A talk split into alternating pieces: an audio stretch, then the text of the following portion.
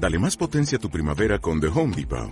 Obtén una potencia similar a la de la gasolina para podar, recortar y soplar con el sistema OnePlus de 18 voltios de Ryobi desde solo 89 dólares. Potencia para podar un tercio de un acre con una carga. Potencia para recortar el césped que dura hasta dos horas. Y fuerza de soplado de 110 millas por hora. Todo con una batería intercambiable.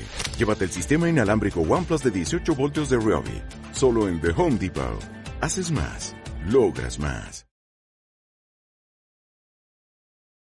Sluti, salud, gestión y entorno laboral. Un espacio dedicado al cuidado de la salud, el uso de los recursos técnicos, científicos y humanos y a la prevención en ambientes laborales. Saluti, un programa de la Facultad de Educación a Distancia y Virtual. Saluti. Buenas tardes, bienvenidos todos a nuestro programa Saluti, un programa de la Facultad de Educación a Distancia y Virtual de los programas de Administración en Salud y Salud Ocupacional. Eh, saludamos nuestra mesa de trabajo y a nuestro invitado. Bienvenido. Gracias, Yolanda. Muy buenas tardes eh, a los compañeros de la mesa de trabajo, igualmente a los estudiantes del programa de Administración en Salud y Salud, y Salud Ocupacional y a todos nuestros radioescuchas, bienvenidos. Bueno, el tema de hoy eh, es algo que nos atañe a todos porque en algún momento de nuestra vida hemos tenido una idea de negocio, cualquiera que esta haya sido, o vender un servicio o vender un producto. Entonces, eso, ese va a ser eh, el tema de, de este programa. Entonces, todas estas actividades que se generan en un mercado siempre están relacionadas con satisfacción de una necesidad. Esto implica que se ha desarrollado una idea o unas ideas de negocio. Para poder conseguir este objetivo, aún en una organización, es decir, así sea dentro de una empresa, porque puede ser dentro o fuera, ¿no? Dentro de la empresa, pues eh, se presta a situaciones, a procesos administrativos, productivos y a servicios que hacen que esta gestión eh, se realice con un personal eh, adecuado, que debe mantener la identificación, el análisis y que debe evaluar el proceso. ¿Para qué? Para poder modificar, eh, eliminar u organizar la práctica de este. En conjunto se presentan soluciones para resolver la situación presentada. No todas las veces es el dinero el que hace modificar una idea de negocio. A veces son otro tipo de, situaciones. Por eso siempre se genera una lluvia de ideas donde se plantean también soluciones para poder llevar a cabo este emprendimiento dentro de una organización o fuera de él. Bueno, mi profe Chacón. Entonces, eh, la primera pregunta que surge aquí, ¿qué es el Fondo Emprender? Habremos primero pues de la parte legal. Entonces, ¿qué es el Fondo Emprender? ¿Para qué nos sirve? A ver, el Fondo Emprender nace, nace por ahí en el año 2002, ¿ya?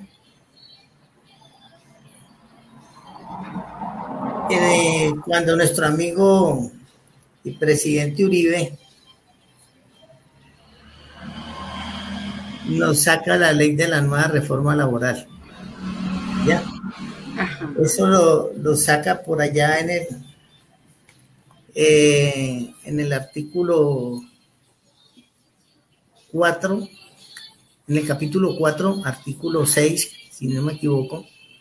Y en un, en un principio ese fondo se crea para financiar ideas de proyectos del SENA, de aprendices SENA, ¿ya? Solamente podían participar aprendices SENA que hubieran terminado la parte lectiva y hubieran terminado la parte práctica de su tecnología que estuvieran haciendo el estudio que estuvieran haciendo, ¿ya?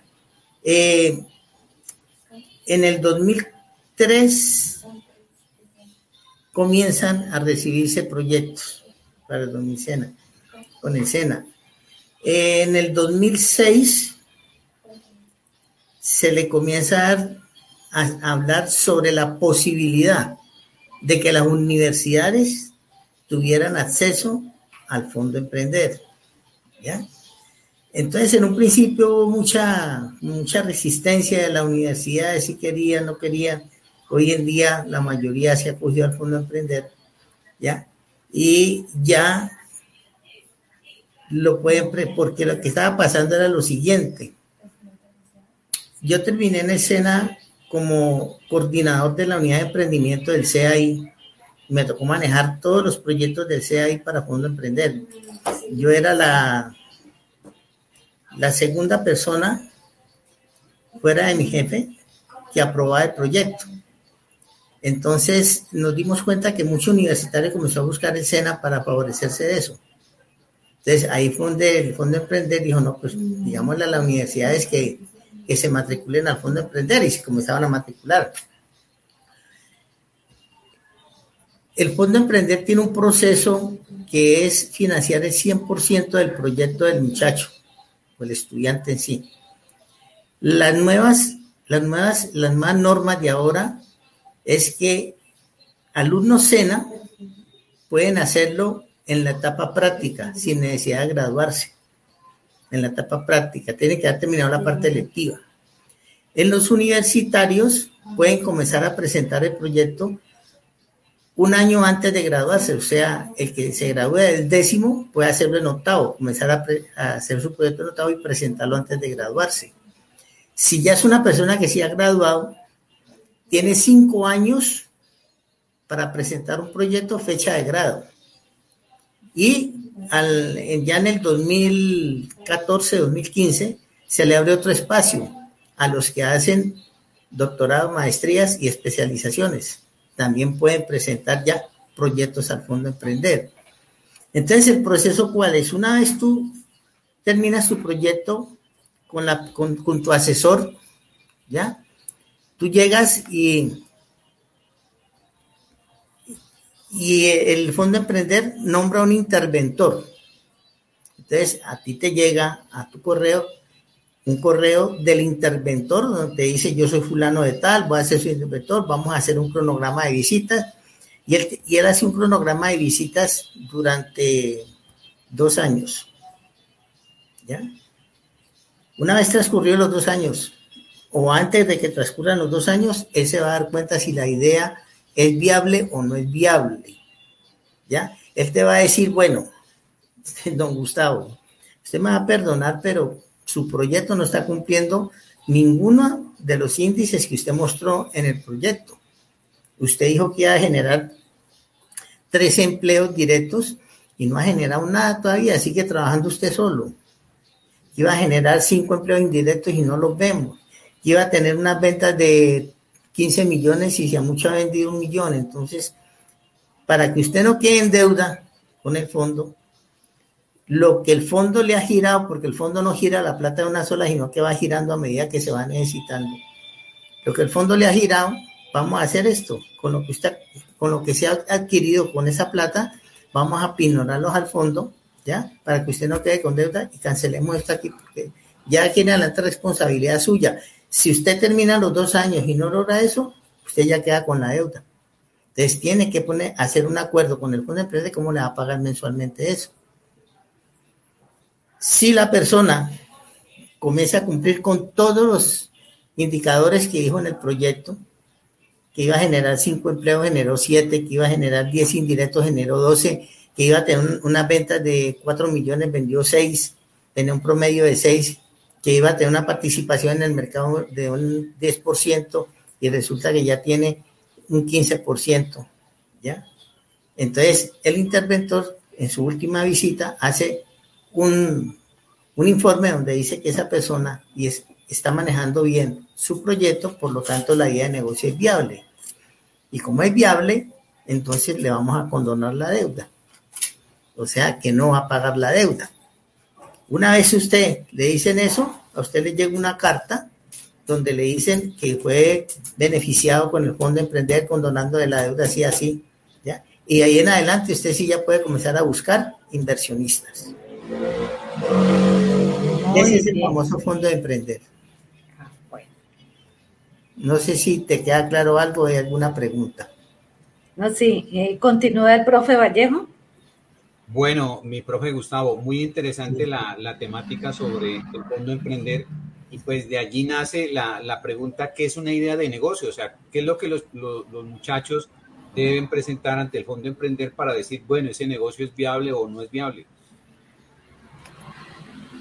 A ver, todas las ideas de negocio son viables, ¿ya? Todas las negocios son viables. Lo que pasa es que cuando uno va a generar una idea de negocio, uno tiene que darse cuenta que cuando usted va a generar una idea de negocio, usted va a satisfacer una idea, va a satisfacer una necesidad en un mercado, ¿ya?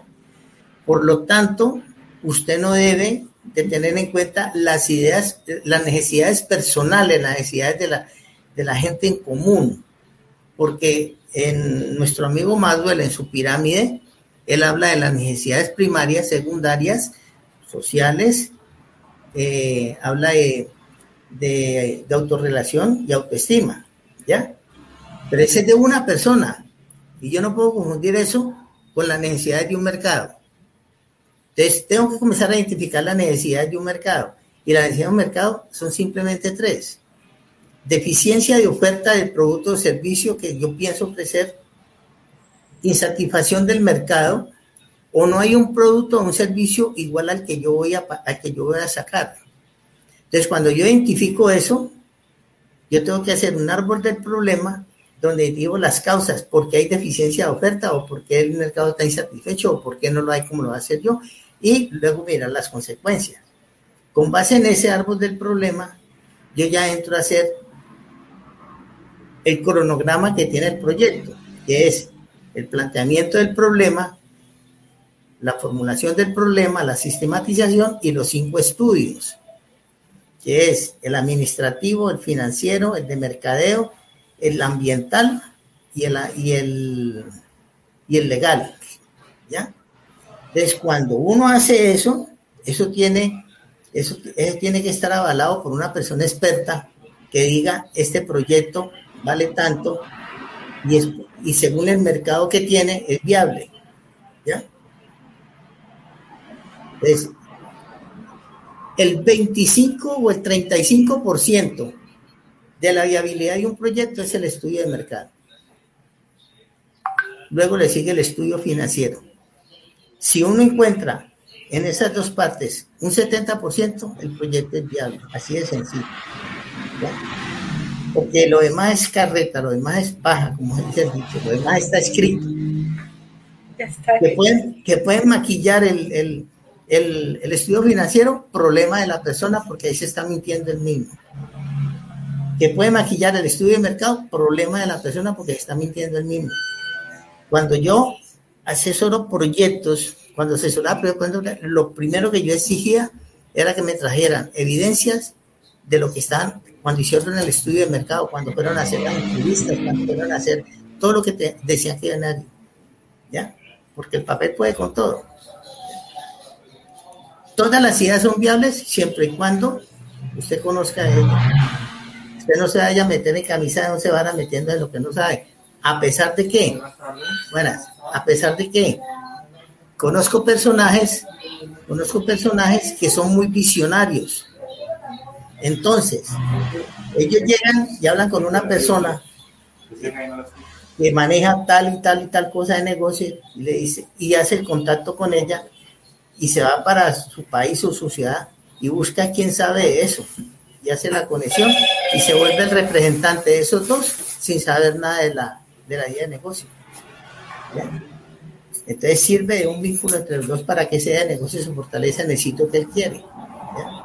Aquí hay un, peruano, un peruano que es un peruano que es duro para eso. Fernando Gaviria, se llama. Él hace te contacta a ti, te la presentan, y si saben que eso es una enfermera, es una auxiliar de enfermería y tú sabes que es la verdadera, y quieres montar esto, él dice, ah, dame tu contacto. Y él se va para el Perú a hacer un estudio de mercado que hay en eso y todo eso, y se da cuenta que va a funcionar y él no te contacta. Ya necesito que venga al Perú, vamos a montar el negocio acá. Pero usted lo va a administrar. ¿ya? Entonces son cosas que no solamente la persona que tiene la idea puede hacerla, el visionario también la puede hacer. Ahora, ideas de negocio las tenemos al frente de la nariz, lo que pasa es que somos miopes en cuestión de mercadeo, no las vemos. Normalmente siempre ha pasado, usted sale por su casa a buscar una cosa, a comprar algo, va a una tienda, a otra tienda, a la droguería, a la otra droguería y no la encuentra. ¿Qué es lo primero que usted dice? Esto aquí es muy muerto, esto aquí no encuentra uno nada, es una fiesta, siempre tiene que ir uno a la 14, siempre tiene que ir al centro, todo eso, no. Pero ¿será que usted es la única que necesita eso? En un barrio donde hay más de, más de 200 casas de dos y tres pisos y en cada piso hay una familia. ¿Será que es la única que necesita eso? Es, si usted es visionaria y tiene eso, dice, bueno, si no lo hay por aquí, esto vamos a investigar por qué no lo hay. Y ahí puede subir una idea de negocio. Bueno, mi profe, muy bien. Entonces, ¿cuál es la diferencia entre esa necesidad que tiene un grupo y un deseo? Porque el deseo es lo que tú quieres cumplir, así de sencillo. Deseo tomarme una Coca-Cola. Deseo comerme un pan queso bien grande. Es algo que ya tú lo buscas por tu intuición, ¿ya? El deseo de hacer algo, ¿ya? Mientras que la idea de negocio es formalizar algo para generar algo. ¿Ya? Bueno, profe, y frente a eso, entonces, ¿qué es una necesidad? O sea, ¿cómo o qué herramientas? Obviamente, pues hay varias herramientas para determinar las necesidades que tienen determinadas personas. ¿Qué, es una necesidad? A ver, eh, nosotros, eh, pues eso, eso lo podemos encontrar en cualquier parte, la, la, la parte literal de que es una necesidad, ¿ya? Pero si uno se pone a analizar, todas las necesidades existen y ya están creadas. Lo que pasa es que tú tienes que estimularla. ¿Ya? Entonces, lo que yo te decía, si estoy hablando de un mercado y me doy cuenta que ese mercado está insatisfecho con, un producto, lo voy a lanzar yo, que es simular a uno que están usando allá, por decir algo. Mm, vamos a hablar de un, de, de un, que hablemos de algo común Hablemos de unas pastas. ¿Ya? Encontramos pastas de la muñeca, pastas del otro, pastas del otro, y ustedes ven la competencia que hay. ¿ya? Pero usted ya satisface su necesidad pensando en una marca. Y usted ya tiene esa marca aquí en, en la mente. ¿Y quién se la posesionó? La misma empresa con el estudio de mercado que hizo. ¿ya? Entonces, la necesidad es que estimularla. Hay que estimularla, la necesidad porque todas están creadas. Todos, como dice Maduro, todos tenemos una necesidades primarias. Necesitamos comer, estudiar, dormir, ir a vacaciones, hacer el amor, todas esas cosas. ¿ya? Pero hay que estimular las cosas. Entonces, a un mercado hay que estimular lo que te compre. ¿Cómo le estimula? Punta de publicidad. Miren lo que acaba de hacer Coca-Cola. Acaba de sacar una gaseosa cero, no sé qué cosa, sin azúcar. Y se fueron, no sé si habrán llegado por allá, barrio por barrio, regalando una litro y medio para que la gente la pruebe, solamente para que la gente la pruebe. Le están estimulando de que están tomando gaseosa sin azúcar y uno a la larga mira el fondo del, túnel y ya tiene más azúcar que la otra.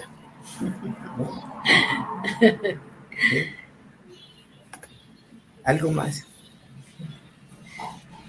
Bueno, mi profe, estas necesidades eh, de las que estamos hablando, ¿tienen alguna división?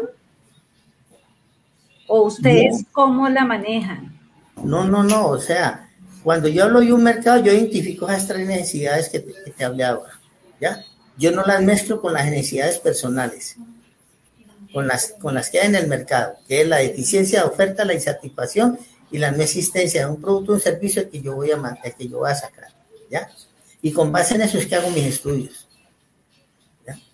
Pero no tienen así visión que está la idea uno, la idea dos, la idea tres, no, ¿ya?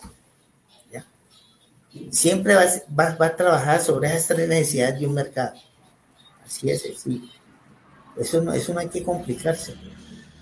Pero siempre se va a tener en cuenta ese deseo o allí o allí no, no, el deseo, el deseo, va, el deseo va amarrado con el valor agregado de la idea de negocio. ¿Ya? Porque el valor agregado va, va, va a estimular el deseo del consumidor de pensar en que el producto no es mejor.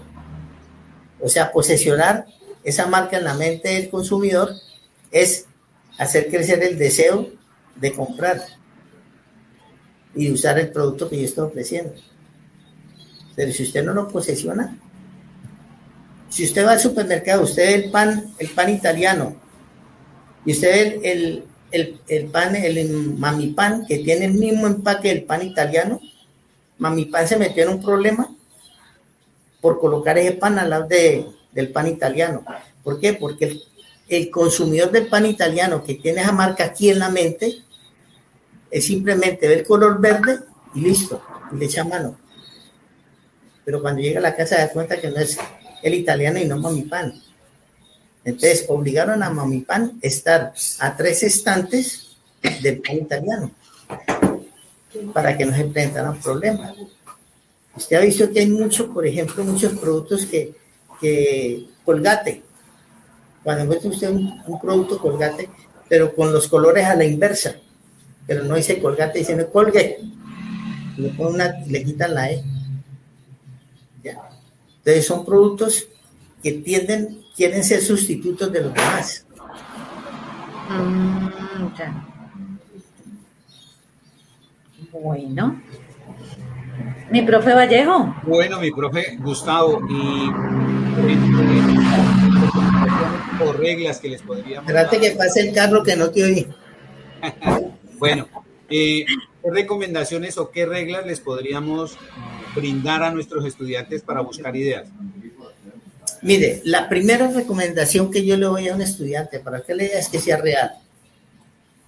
Una idea que sea real, que no sea una ilusión, que no sea un deseo que él está haciendo, no. Una idea que sea real, que se, sí se está necesitando en un mercado.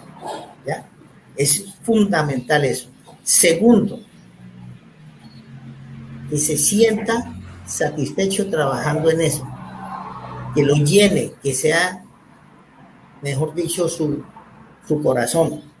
Porque cuando usted monta un negocio y usted comienza a montar su negocio, usted ya no tiene que trabajar, sino que por obligación tiene que trabajar. Ya no puede decir voy a descansar este mes, no. Ya la gente cuando montan el negocio y van a hacer digo, vea papito, yo lo que le es que usted tiene que trabajar siete años de seguido, de, domingo a domingo. Porque usted comienza a ver la utilidad para ir a pasear después de cinco o seis años. Pero mientras tanto, todas esas utilidades, hermano, tiene que reinvertirlas. ¿Por qué? Porque su negocio debe hacer mercado. Usted llega, abre su negocio y la gente comienza a preguntar y usted dice, no, no lo tengo. Y se lo digo por experiencia. Cuando yo abrí mi negocio, cuando abrí mi papelería. Ah, aquí está. No, mañana lo tiene. Y anotaba. Y al otro día compraba cuatro cositas y las traía. Ah, ya trae lo que necesita. Y la papelería hoy en día va en bomba, gracias a Dios. ¿Por qué? Porque el mercado el que lo hace usted. Él es el que le pregunta qué es lo que necesita. Y es sencillo. ¿Ya? Entonces, primero, que sea la idea real. Segundo, que le guste trabajar en eso. Y tercero, que no me ponga a pensar que hay un puente, que eso después de cinco años y ese gusto que da miedo. Pero al momento hay que trabajar, trabajar, trabajar. Así bueno, mi profe. Eh, bueno, entonces, mi profe, esas características de ideas de negocios, eh, realmente yo tengo que tener un acompañamiento para madurar esa idea. Claro, para eso es el asesor. Ahora, una de las características de negocio puede ser la innovación, puede ser la creatividad. ¿Ya? ¿Cómo podemos innovar nosotros un producto? Tenemos que comenzar a mirar ¿Qué beneficio le trae esa innovación al consumidor? A usted, y no sé si al profesor le tocó la salchicha con la llavecita. La salchicha se no con la llavecita para abrirla. Ah, el tarrito, sí. que cuando esa llavecita rasgaba la, la, tirita, había que meter el machetazo con el cuchillo porque no, no había otra forma de abrirla. ¿ya? Entonces, ¿cuál fue la innovación que hicieron? Llega la tecnología, entonces ya pueden envasar en el, a vacío, ya simplemente hacer así y punto. La salsa de tomate, otra innovación. Hágale, y hágale, y hágale. Cuando menos pensó, le fue toda. Ahora simplemente haga así y suelte. Entonces, siempre esa innovación va relacionada con el consumidor, qué beneficio le trae al consumidor. Y por ahí derecho va a ser un diferenciador de la competencia.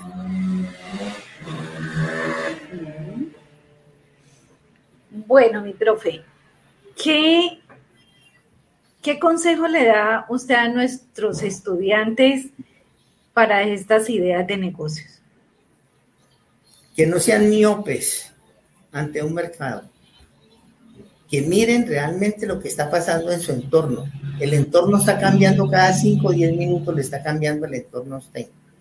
Pero nosotros somos tan dejados con eso, ¿ya?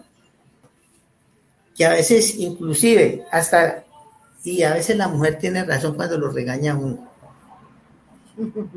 Que uno llega a la casa y no se da cuenta que la mujer ha volteado la, la sala y ha puesto la foto del matrimonio en otro lado. Ha puesto un florero con rosas bonitas. Yo, mi amor, ¿qué es de comer? Y ella esperando que uno le diga, ay, te bonita la sala, te quedó bonita ya después que sí, como no se fijan qué es lo que hace uno, que mire, ahí cambia la sala, y eso le pasa a uno.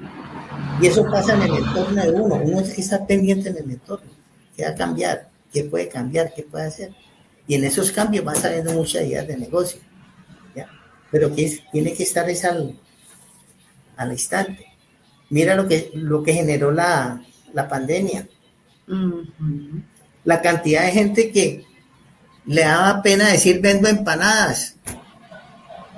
Y le tocó publicar por el Facebook, por el WhatsApp, por todo eso. Vean, más estoy haciendo empanadas porque me echaron del trabajo.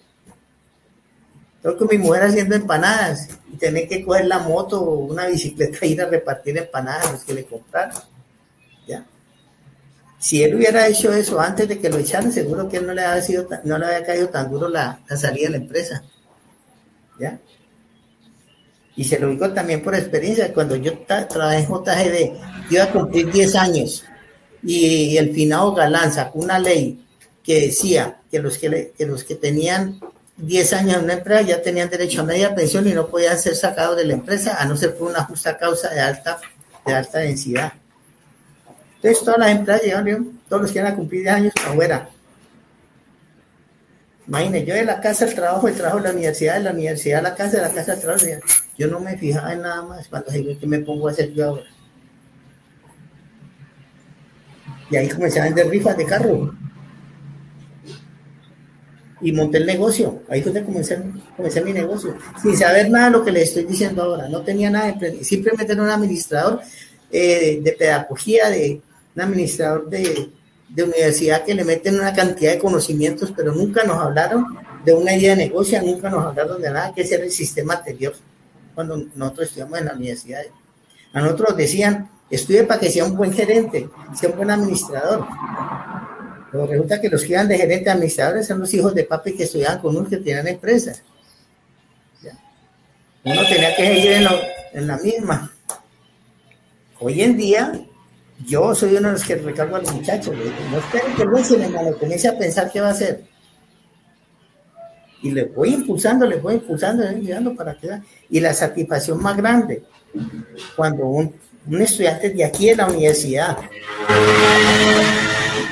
de apellido Balanta, de ingeniería eh, mecatrónica, me dice, profe, tenga, y me pasó la tarjeta de su negocio. Hoy en día está generando casi 80 empleos indirectos. Él arregla, él arregla todo lo que es mm, lavadoras, neveras, todos esos artículos de electrodomésticos. Ese dos años. No que tenga más. ¿ya? Hay una, una señora en Florida que ahí me, me acaba de publicar en el, en el WhatsApp, me mandó la foto que ya el, el INVIMA le había dado las dos licencias para seguir produciendo toda la línea de champú y de cremas para la, para la comunidad afro. Y ese, y proyecto lo traje yo cuando, cuando dicté clase en Florida. Excelente. Hay otro proyecto de Florida que está en San Antonio de los Caballeros, antes de llegar a Florida. Una muchacha que la mamá está muy enferma y la mamá es muy, buena para hacer comida nariñense. Me dijo, profe, yo quiero ir con eso. Le hicimos el, proyecto con, con, el restaurante de comida nariñense. Ahí estás vendiendo cuija a la lata. y eso es muy agradable para uno. Mi profe, entonces usted, como conclusión eh, de todo esto que hemos hablado, eh, siempre recomienda tener un plan B. O sea, así tengamos trabajo, así seamos profesionales, tengamos todos los títulos, siempre debemos tener un plan B. Esa sería como la conclusión. Realmente sí, esa es la conclusión de un plan B. ¿Por qué? Porque es que mira que si nosotros nos ponemos a mirar el futuro, ¿qué, qué nos espera el futuro? ¿Ya? La, la tecnología en este momento es la base fundamental para hacer negocios. La tecnología es la base fundamental para reducir costos en las empresas. La tecnología, fuera de reducir costos, es base fundamental para dar a conocer la empresa. ¿Ya? Entonces va a llegar el momento en que las empresas se van a manejar automatizadas todas. ¿Ya? Y la mano de obra va a ser muy especializada, va a ser una especialización única. Entonces hay que tener la otra salida porque si no, tuki tuki lulu, como dicen ellos.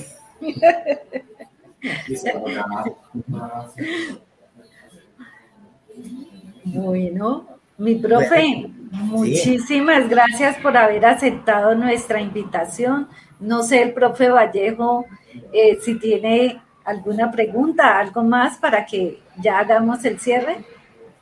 Eh, mis profes, no, el tema es muy interesante, como lo dije al, al, principio, y más en esta situación de pandemia, la situación mm. del paro a nivel nacional, donde muchos microempresarios tuvieron que cerrar su negocio porque, pues igual, fueron visionarios, tuvieron su idea de, de negocio, pero muchas veces eh, los hacemos de manera empírica. Y entonces es allí donde dice uno, hace falta esa teoría, porque si yo no busco lo que decían ustedes ahorita, ese plan B, pues lo más seguro es que el, negocio va a salir del, mercado. No estamos mirando la sostenibilidad del negocio, sino que simplemente miramos, eh, eh, pensamos en viajar, en colocarnos ropa costosa, relojes, perfumes, en fin, pero no estamos pensando en que el proyecto obviamente tiene una, etapa de madurez y mm, por eso es que también muchos negocios eh, fracasan. Entonces me parece muy interesante la, la charla y obviamente las recomendaciones que, presenta el profesor Gustavo Chacón. Mira, Luis, para cerrar, hay una, una recomendación y, y, y por eso es que fracasan los negocios, porque no hacen diversificación. ¿ya? Y todo negocio tiene que tener una diversificación. Ese es el plan B. Si no sigo vendiendo esto, voy a vender esto bajo la misma marca. ¿Ya? Tiene que hacer diversificación para que no tenga que cerrar el negocio total. Listo. Bueno, mi profe, se nos acabó el tiempo. Muchísimas gracias por los consejos. Eh, muy amable por haber aceptado pues nuestra invitación. Eh, al profe Vallejo, muchísimas gracias y que pasen buena tarde y el próximo jueves los esperamos con un nuevo programa. Listo. Hasta luego. Saluti, salud, gestión y entorno laboral. Un espacio dedicado al cuidado de la salud, el uso de los recursos técnicos, científicos y humanos y a la prevención en ambientes laborales.